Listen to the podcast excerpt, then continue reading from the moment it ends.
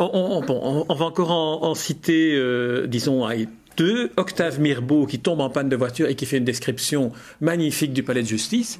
et puis Marx Engels, quand même, c'est à Bruxelles qui a été écrit le manifeste du Parti communiste. Exactement. Alors commençons dans l'ordre que vous venez de citer, euh, qui est celui donc de Mirbeau. Octave Mirbeau, qui est fort, fort oublié, mais qui était considéré comme un très grand écrivain à l'époque. Euh, Sacha Guitry en parle avec des larmes dans les yeux. Et il se fait qu'il avait gagné pas mal d'argent. Et avec cet argent, il va s'acheter une voiture. À cette époque, c'est un énorme investissement. Hein. il faut être riche pour se permettre d'acheter une voiture. Et il part avec cette voiture, euh, et ça va donner l'occasion d'un livre de souvenirs qui s'appelle, je crois, la E912. Alors, c'est un titre bien mystérieux, mais non, pas du tout. C'est la plaque minéralogique de la voiture, et puis ça s'arrête là. Et c'est vrai qu'à cette époque, il y en a très peu. Il y a très peu de mécaniciens. Je suis bien placé pour en parler parce que mon grand-père était mécanicien de course. Quand on voit les vieilles voitures, on voit toujours qu'il y a le pilote, mais il y avait le mécanicien parce que ça tombait en panne pour un oui, pour un non. Donc il fallait un mécanicien de première bout qui puisse réparer tout ça. Et malheureusement pour Mirbeau, lorsqu'il arrive à Bruxelles, ça ne va pas du tout. Et du coup, il va aussi écrire des pages pas tellement amusantes sur Bruxelles, dont une description du palais de justice, où là, il n'a pas tout à fait tort quand il parle d'une espèce de superposition de tous les styles possibles et imaginables, jusqu'à arriver à, ce que l'on appelle à Bruxelles du style Kezoun, c'est-à-dire plus rien du tout. Hmm? Quant à Marx et Engels, effectivement, qui habitent, eux, rue Jean d'Ardenne, euh, qui ne s'appelle pas encore comme ça à l'époque, euh, ils sont très pauvres et ils reçoivent pratiquement une commande. Alors, on a prétendu qu'ils avaient écrit ça au café Le Cygne euh, sur la Grand Place, qui existe toujours et qui est devenu un établissement relativement huppé. C'est faux. c'est pas là qu'ils l'écrivaient. Mais, mais, mais, ils l'ont écrit à Bruxelles, ça c'est indubitable, un, en un temps relativement bref. Et inutile de dire que c'est à la base du capital et puis, et puis de tout le mouvement communiste.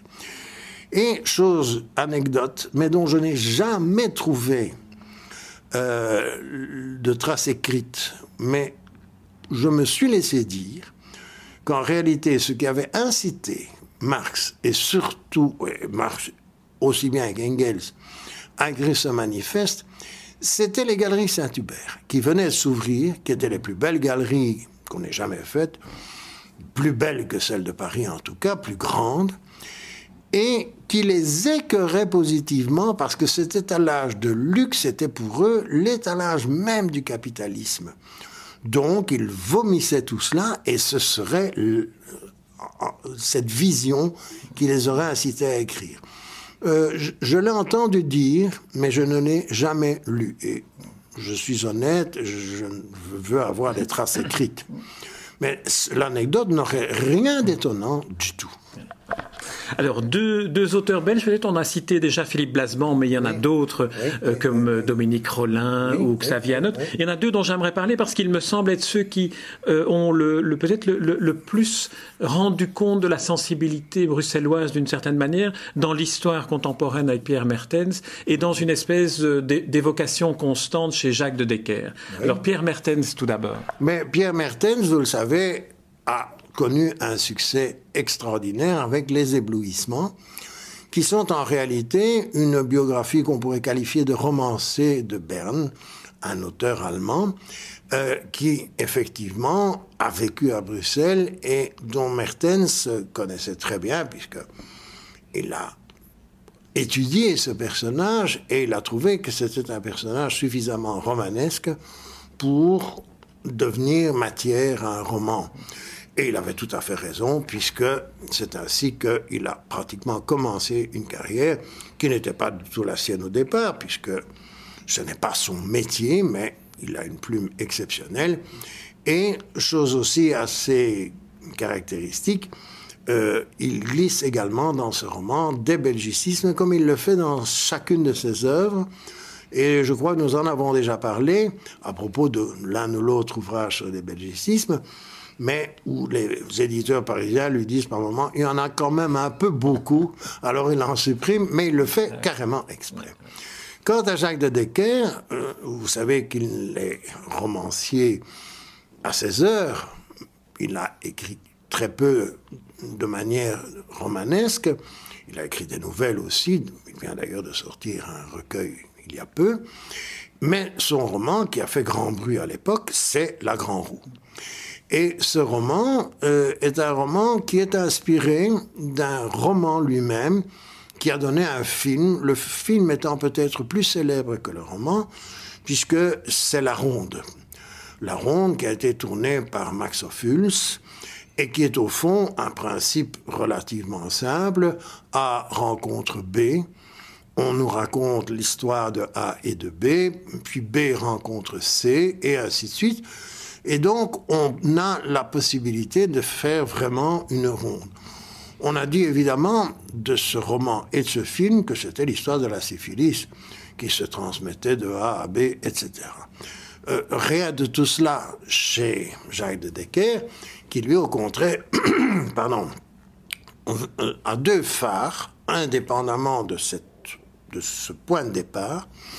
Il a d'une part euh, Joyce, et c'est Jean de Dublin, et a d'autre part euh, l'idée de d'écrire Bruxelles. C'est-à-dire que nous allons avoir droit à toute une série de quartiers et ce qui peut surprendre la part du secrétaire perpétuel de l'Académie de langue et littérature française de Belgique, c'est que ce sont souvent des quartiers un peu mal famés, hein, qui effectivement pullulaient à l'époque. N'oublions pas que c'est aussi une œuvre de jeunesse, et que, et que, et que.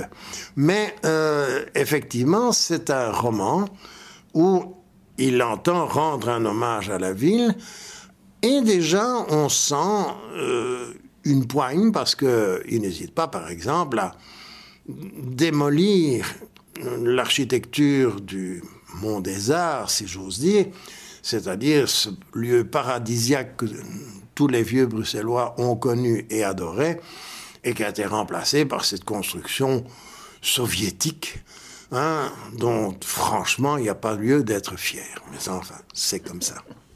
Alors, euh, Georges Lebouc, on va terminer cet entretien en parlant cette fois-ci du livre. Euh, j'ai dit d'emblée que c'était un, beau livre, qu'il appartient dans la catégorie des librairies au rayon des, beaux livres. Alors, vous avez travaillé avec Laurence Vaterkein qui, qui a mis en page. Alors, comment ça se passe le, travail entre, entre vous, homme de lettres, et, la femme d'image qui doit mettre en, qui doit lier la sauce en quelque sorte?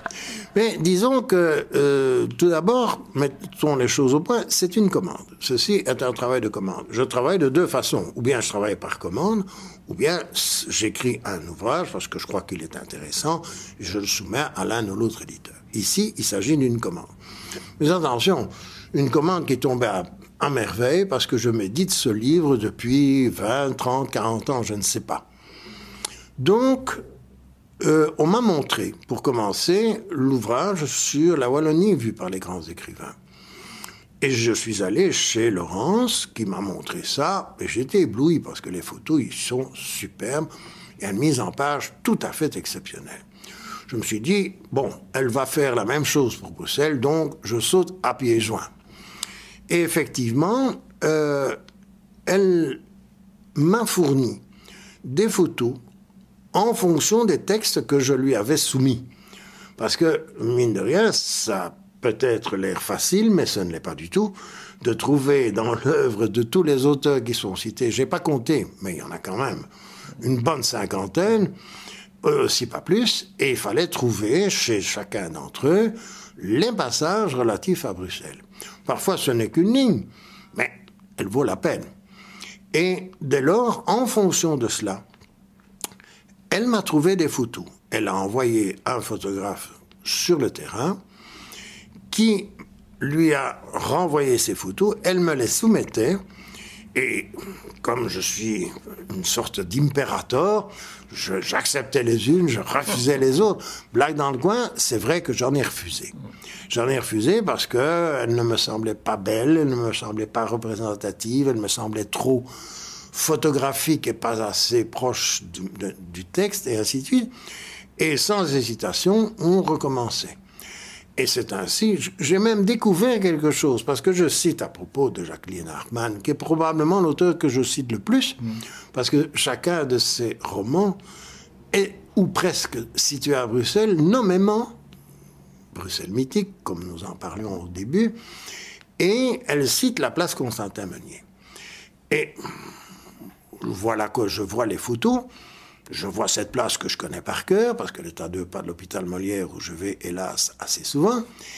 Et je vois une statue énorme représentant un Constantin Meunier. Je me dis, mais où diable ont-ils vu ça? Eh bien, non. Ce n'est pas une statue énorme, c'est une toute petite statue qui se trouve au centre de la place Constantin Meunier, qu'on ne voit presque pas. Il faut vraiment entrer dans le square pour s'en apercevoir.